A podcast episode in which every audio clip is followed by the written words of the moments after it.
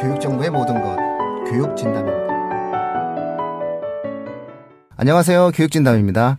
아, 이번 방송서부터 3회에 걸쳐서는요, 방학 때, 예, 굉장히 좀 답답하시죠? 날씨도 더운데. 아, 중학교 1, 2학년 그 학생들 때문에 고민 많으신 학부모님들, 아, 이 방학 때에는 좀 무엇을 꼭 빠지지 않고 해야 되는지에 대한 말씀을 나누는 시간 하고요. 어, 중학교 3학년 학생들도 고민되시죠. 예, 뭐 문이과 통합이다라고 해가지고 고민 많으신데 아, 학원들 가서 설명회 듣다 보면은 이것도 해라 저것도 해라 얘기하는데 아, 과연 중학교 3학년 학생들은 이번 방학을 어떻게 보내는 것이 좋은지 그 다음에 이제 에, 또 답답하신 또 어머님들 가장 대표적으로 답답하신 어머님들이 고등학교 1학년 어머님들이실 것 같아요. 에, 중학교 중학교에서 어떠한 그 학업과는 달리 고등학교 가 가지고 첫 1학기 내신을 보았는데 뭐 애가 벌써부터 나는 정시로 간다 또 이렇게 얘기해가지고 어머님 속을 좀 썩이는 그 그런 친구들도 있을 수 있고요. 아 고등학교 1학년 학생들은 이제 이번 방학 때 또 어떻게 시간을 보내는 것이 가장 효율적인지 어, 그런 것들에 대해서 이야기하는 시간을 갖도록 하겠습니다. 3회에 걸친 방송이 진행될 거고요. 어, 오늘은 첫 번째 방송으로 중학교 1, 2학년 학생들이 이번 방학 때 놓쳐서는 안 되는 것이 무엇이 있는지 알아보는 시간 갖도록 하겠습니다. 오늘도 변함없이 저를 도와주실 장인수 선생님 나와주셨습니다. 안녕하세요. 네, 안녕하세요. 예, 선생님, 중학교 1, 2학년 들고 이번 방학 때 뭘 해야 되죠? 뭘, 뭘 놓치지 않아야 되는 거예요? 특히 중학교 1학년 친구들이 고민이 훨씬 더 많을 것 같아요. 아, 그렇죠. 자유학기제, 네. 뭐또 경기도는 자유학년제라고 그래가지고 네. 1년 동안 시험을 안 보는데, 예. 그래서 지금 약간 두 가지 부담감이 이제 겹치게 되죠. 예. 그러니까 자유학기제에서 혹은 자유학년제에서 뭔가 한 것에 대한 이제 좀 결과가 나와야 될 것 같은 부담감이 있고 그다음에 또 하나는 이제 곧 또 이제 시험이 닥쳐오니까 시험을 또 준비를 해야 되는 그런 부담감. 그래서 학부모나 아이들 같은 경우에도 이제 학원도 막 이제는 본격적으로 다녀야 될 것 같은데 또 그렇다고 자유학기제 그런 진로 탐구를 또 소홀히 할 수도 없고 또 뭐 요즘은 또 친구들은 봉사활동도 많이 해야 되니까요. 그 여러 가지가 겹치게 되면서 사실은 어떤 것을 효율적으로 선택해야 될지 좀 혼란스러우실 수 있는 상황인 것 같아요. 그런데 중요한 거는 아직 그 학습적으로 너무 과도하게 이제 가는 것보다는 일단은 자유학기제 그 취지를 살려서 그 자유학기제와 관련돼서 했던 진로 탐구 활동을 좀 정리하는 측면이 훨씬 더 일차적인 목표가 돼야 되지 않을까 그렇게 생각을 합니다. 아, 네. 아, 굉장히 현실적인 말씀 해 주셨어요. 네, 사실은 여름방학이 짧아요, 어머님들. 그렇죠. 뭐가 다 뭐, 많이 할 수 없죠. 뭐 6주, 8주 되는 것도 아니고, 사실 뭐 채 4주 정도가 네. 되지 않는 어. 시간이기 때문에, 아, 방학 때에 뭔가를 새롭게 엄청나게 그 진행한다라기보다는 1학기 때의 어떤 활동을 정리하는 시간을 반드시 가져야 한다. 특히 1학년 같은 경우 자유학기제를 정리하는 시간을 꼭 가져야 된다. 네. 이제 이런 취지의 말씀이신 네, 거죠? 네, 그렇습니다. 네, 또 그런 어떤 의미에서 그럼 구체적으로 한번 그 정리를 한다라고 하는 게 뭐죠? 진로 활동을 정리한다라고 하는 게 다양한 형태의 활동들을 네. 했는데 그럼 결국 그 중에서 가장 의미 있었던 일을 한번 골라봐야 되겠네요. 그렇죠. 그리고 그 부분을 사실은 어, 경기도 학생들은 또 자유학년제니까 2학기 때까지 그걸 또 연결해서 해야 되잖아요. 그 과정에서는 네. 좀 보다 더 구체화된 어떤 결과물이 나와야 되겠죠. 자유학기제를 실시한 친구들보다도. 그러니까 음. 그런 측면에서는 어, 이제 만약에 자유 학기제를 실시하고 이제 바로 시험으로 넘어가는 그런 친구들 같은 경우에는 이제 좀 정리의 의미가 좀 더 강하다면 자유 학년제를 실시하는 친구들은 1학기 활동을 정리한 이후에 그것을 2학기 활동으로 어떻게 더 구체화시킬 것이냐 이 부분을 또 고민을 해야 되는 거죠. 아, 그러면 이제 정리를 한다는 말을 또그 청취자분들께서 좀 더 머릿속에 그려지지 않을 것 같아서 네네. 네. 제가 좀 구체적으로 말씀을 드리자면 우리가 정리를 한다라고 하는 건요. 에, 10개가 있으면은 3개로 줄이는 거예요.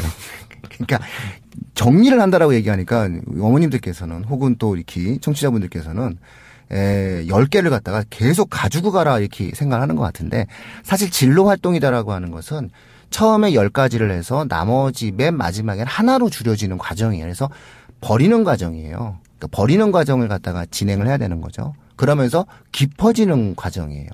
그래서 진로 활동이 갖고 있는 가장 큰 특징은 처음에 여러 개를 이렇게 건드려 보다가 결국은 하나로 집중되어지는 과정이 있어야 되는 거거든요. 그렇다면 이제 자유학기제 때 1학년 때 우리 아이들이 뭐든 했을 거 아니겠어요? 예, 그래서 예를 들면은 이제 윤동주에 대해서 이제 뭐 책을 읽고 내가 이 사람을 좋아해가지고 독후감 상문을 썼다. 뭐 이런 것들에 대해서 한번 이제 그 학생부에 올리거나 이런 부분에 대한 활동을 했다라고 하는데 이 아이가 만약에 향후의 진로에 대한 꿈이 관련된 형태에 대한 내용들 예를 들어서 뭐 언론인을 꿈꾼다거나 예, 혹은 뭐 문학가를 꿈꾼다거나 뭐 이런 어떠한 쪽의 지향을 갖고 있는 학생이라면 이 부분을 좀 더 발전시켜야 네. 되겠죠. 다른 활동보다는. 그러면 이제 이번 방학 때 에, 굳이 만약에 이제 피서를 가신다면 에, 윤동주 박물관도 한번 가서 에어컨 바람도 좀 쐬시고 오셔서 이번 방학 때 뭔가 하나를 좀 더 해놓고 그 여지를 가지고 경기도 지역 같은 학생 같은 경우에는 뭐 자유학년제로 이어가고 네. 그다음에 뭐 다른 기타 지역 학생들 같은 경우 이 활동을 뭐 2학기라든가 아니면은 아 2학년 때까지 연결할 수 있는 어떤 하나의 에, 토대를 확보해내는 것이 좋다. 이제 이런 말씀이신 거죠. 그렇죠. 네. 예.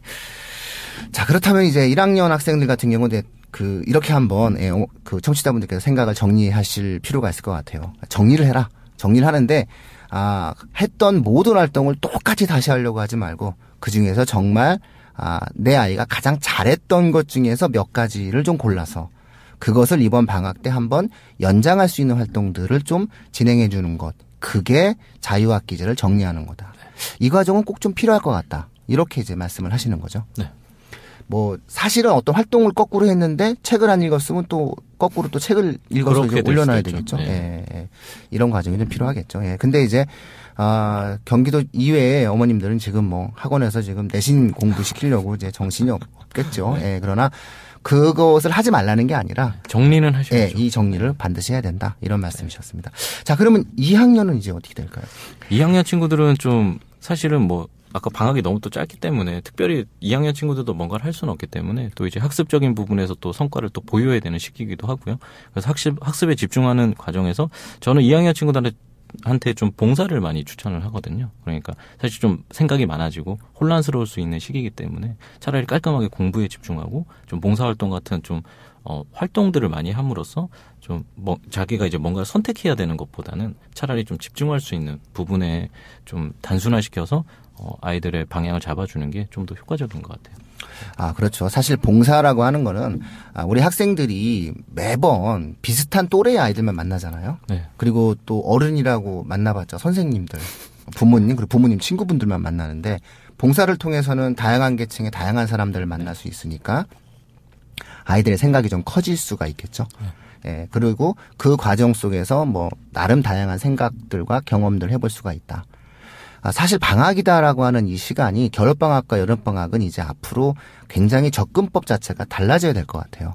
그러니까 사실 시간을 따져 보면은 가지 말라고 한다 하더라도 휴가도 가셔야 되는 거고. 예. 한 그렇잖아요. 5주 방학에 한 주 휴가 가고 뭐 이러면 예, 한 주 휴가 뭐 가고. 이미 거죠. 거의 지금 이제 시작도 이제 뭐 진행이 되는 상황이고. 그렇게 보았을 때 사실 할 수 있는 게 별로 없다. 그렇다면 이거를 갖다가 과도하게 뭔가에 대한 욕심을 부리기보다는 아, 뭐 봉사라든가 아니면 활동이라든가 이런 것들을 추가적으로 좀 더 2학년 같은 경우 더 하고 기왕에 했던 활동들을 또 역시 정리해야 되겠죠.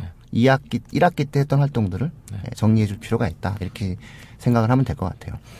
아, 1, 2학년 학생들 같은 경우에는 에, 저희가 이제 청취자분들께도 말씀드렸듯이 아, 일반고보다는 이제 특목고가 에, 입시에서 좀 유리한 국면을 가질 수밖에 없는 상황에서 지금까지 상황에서 예, 분명한 것 지금까지. 상황에서 이제 네. 분명하죠. 그런 상황에서 사실 뭐 자사고 외고 국제고 폐지가 전면적으로 시행되어지는 것도 아니라고 했을 때는 아무래도 고입에 대한 의미를 갖고 있는 상황에서 아, 아이들의 내신이 그러니까 국제고라든가 외고 아, 그 다음에 이제 그 자사고 뭐 전국 단위 자사고는 좀 약간 다르겠지만 외고 같은 경우는 영어가 사실은 절대평가잖아요. 3학년도 절대평가가 되다 보니까 아, 결국 내신 성적으로 아, 학생들을 선별하기보다는 다양한 형태였던 활동의 경험이 있는 학생들이 고입에서도 유리할 수 있기 때문에 2학년 학생들 같은 경우 이번 방학 때 좀 멀리 바라본다면 좀 아, 특목고를 좀 생각하는 그런 어떠한 학생들이라면은 예, 좀 봉사라든가 다양한 형태의 활동들이